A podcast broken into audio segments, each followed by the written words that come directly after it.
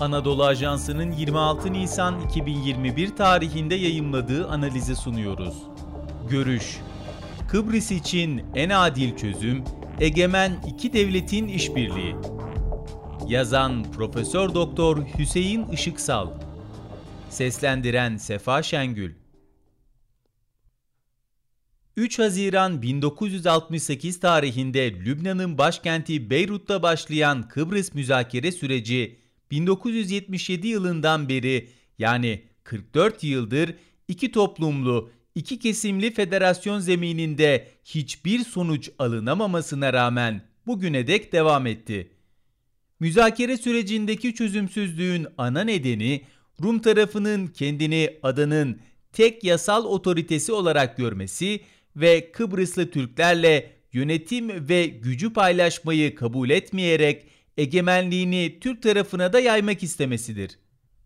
Ada etrafında son dönemde keşfedilen hidrokarbon yatakları Rumların Türk tarafına karşı sergilediği saldırgan tutumu daha da alevlendirdi. Güney Kıbrıs Rum yönetimi Türk tarafını daha da zor durumda bırakmak ve müzakere sürecinde istediği sonuca ulaşmak için bir yandan Avrupa Birliği üyeliğini kullanarak Türkiye ve Kuzey Kıbrıs Türk Cumhuriyeti'ne baskı yapmaya çalışıyor, diğer yandan da bölgede sürekli yeni ittifaklar kurarak Türk tarafını yalnızlaştırmaya çalışıyor. Daha da önemlisi Kıbrıs Türk halkı için olmazsa olmaz olan Türkiye'nin etkin ve fiili garantisi ve Kıbrıslı Türklerin siyasi eşitliğini kabul etmeyerek Kıbrıs'ta herhangi bir uzlaşma zemininin oluşmasına izin vermiyor. Akademik çalışmalar çok uluslu federal ortaklık arayışlarında Kıbrıs'ta olduğu gibi ortada ciddi nüfus, ekonomik ve uluslararası tanınma tanınmama asimetrisi varsa siyasi eşitliğin mümkün olmadığını gösteriyor. Bundan daha önemlisi federal çözümlerin ancak ihtiyaçlar doğrultusunda kurulup yaşatılabileceği gerçeği.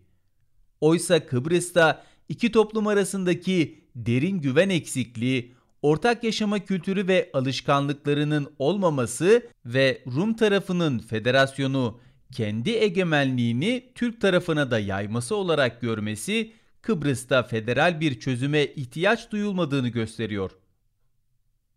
Çalışmayacak çözüm modeli belli.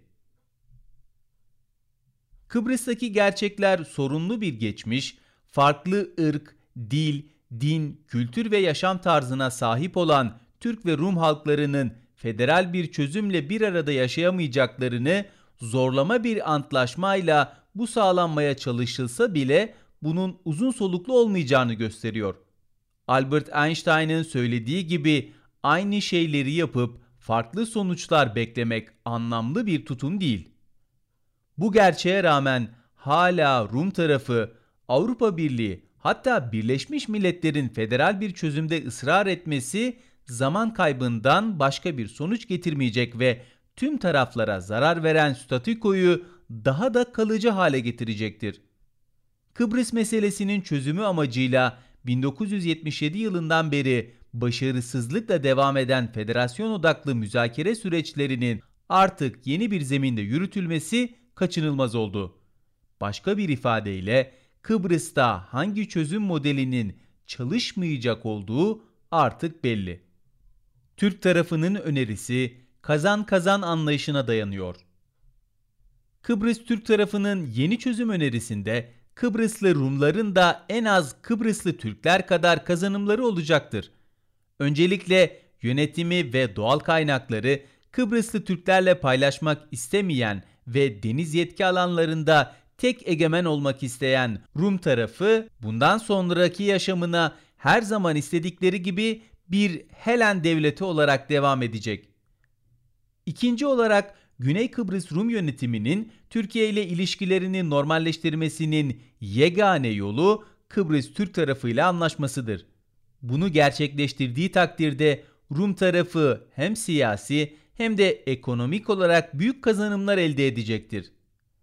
Örneğin Rum tarafının askeri harcamalarının azalması, Türkiye ve Kuzey Kıbrıs Türk Cumhuriyeti'nin hava sahası, hava alanı ve limanlarını kullanabilme, Doğu Akdeniz'deki hidrokarbon kaynaklarının Türkiye üzerinden Avrupa'ya taşınmasıyla elde edilecek gelir ve EastMed projesine boşuna harcanacak maliyetten kurtulma, Türkiye'den gelecek turist, yatırımlar ve ticari ilişkilerin gelişmesiyle Rum tarafı pandeminin olumsuz etkilerinin yaşandığı bu kritik dönemde kısa sürede milyarlarca avroluk kazanımlar elde edecektir.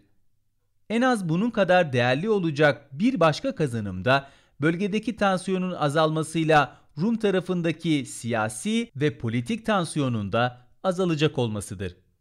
Sonuç olarak şu anki mevcut durumdan hiçbir şey kazanamayacak olan Rum tarafı kazan kazan anlayışına dayanan bu yeni çözüm önerisiyle pek çok siyasi ve ekonomik kazanım elde edecektir. Bu model ayrıca adanın sadece barış, huzur ve istikrar adası olmasını sağlamakla kalmayacak, aynı zamanda Doğu Akdeniz'deki ve bölgedeki sorunların çözümü için de katalizör görevi görecektir. Bir tarafın diğerine egemenliğini zorla kabul ettirmeye çalıştığı federal çözüm yerine iki devletli çözüm önerisi bölgesel denge ve istikrar için de hayati önem taşıyor.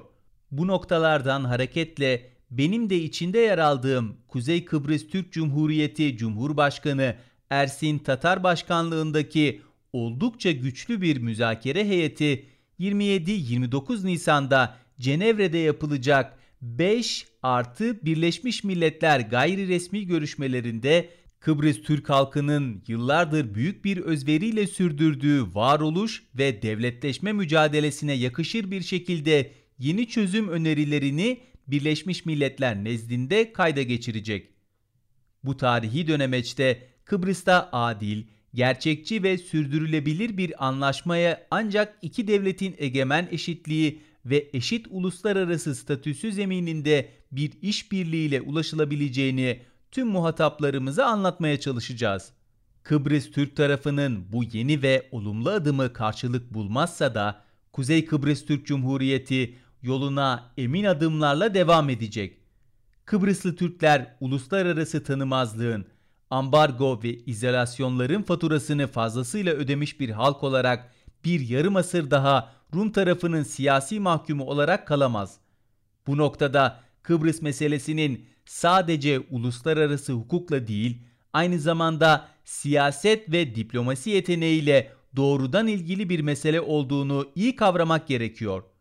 Bütün bu gördüğümde ancak Kıbrıs Türk Devleti'nin uluslararası alanda tanınmasının Türk dış politikasının önceliklerinden biri olmasıyla çözülebilir. Spotify, SoundCloud, Apple Podcast ve diğer uygulamalar.